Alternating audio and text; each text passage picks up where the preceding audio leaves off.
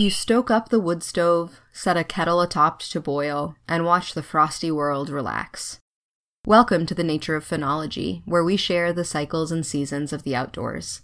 I'm your host, Hazel Stark, and this episode was written by Joe Horn. Most people think of canoeing as a spring and summer thing. In the spring, with the winter melting away from sun and vigorous rains, our local waterways swell. Stretches that in the fall are bony with rocks and otherwise impassable become wild rides for the thrill seeking whitewater canoeist. These rushing spring waterways open up pathways to hidden areas for the wilderness canoe tripper. Then there is summer, with warmer water, hot sun, and excellent swimming. Canoes seem made for the summer world, where they can serve as a bass fishing platform one moment, cruising by rocky shoals and casting as you go, and the next moment becoming a literal jumping off place for swimmers, so long as those swimmers know the trick to climbing back in the canoe. But it is late fall, where the steel sky reflects on dark water, that I find to be one of the finest times to canoe. I don't know why I decided to slip the canoe into the dead water section of our local river one evening after work several years back, but in hindsight, it was a great idea. It took a little bit of doing, as the backwater where I launched from was covered with a skim of ice, which made an almost unbearable racket against the aluminum hull of my canoe. But once I scooted off into the middle of the river, the world returned to silent stillness.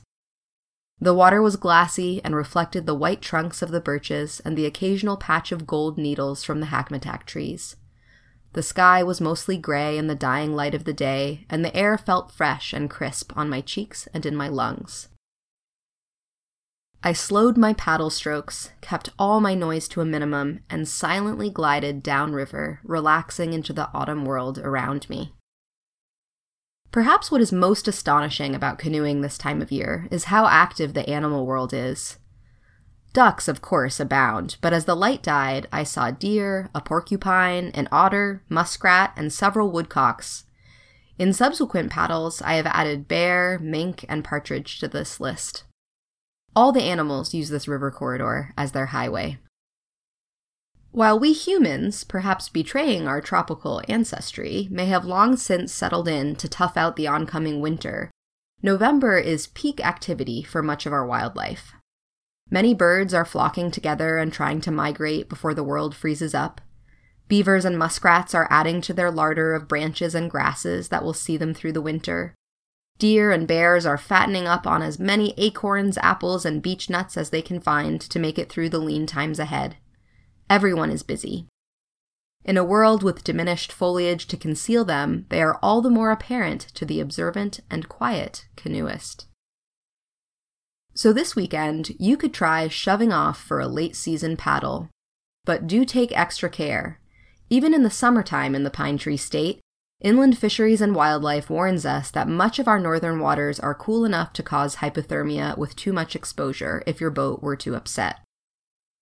Now, in November, that risk is heightened. So, if you do go out, be sure to wear extra clothing that stays warm when wet, like wool or polar fleece, not cotton. It is the law to have a life jacket for each person in your boat, but this time of year it is especially critical that you actually wear it. Bring extra clothing in a waterproof bag in case you do get wet. You certainly could bring a friend along with you, which is both fun and safer. And make sure to leave your paddling plan with a trusted friend, family member, or neighbor, and make sure they know when you arrive safe and sound after your wildlife cruise. You can download this episode and find a link to the transcript, photos, information about podcasting, and more by visiting archives.weru.org. Thanks for listening, and please join us next week for another dive into the nature of phenology.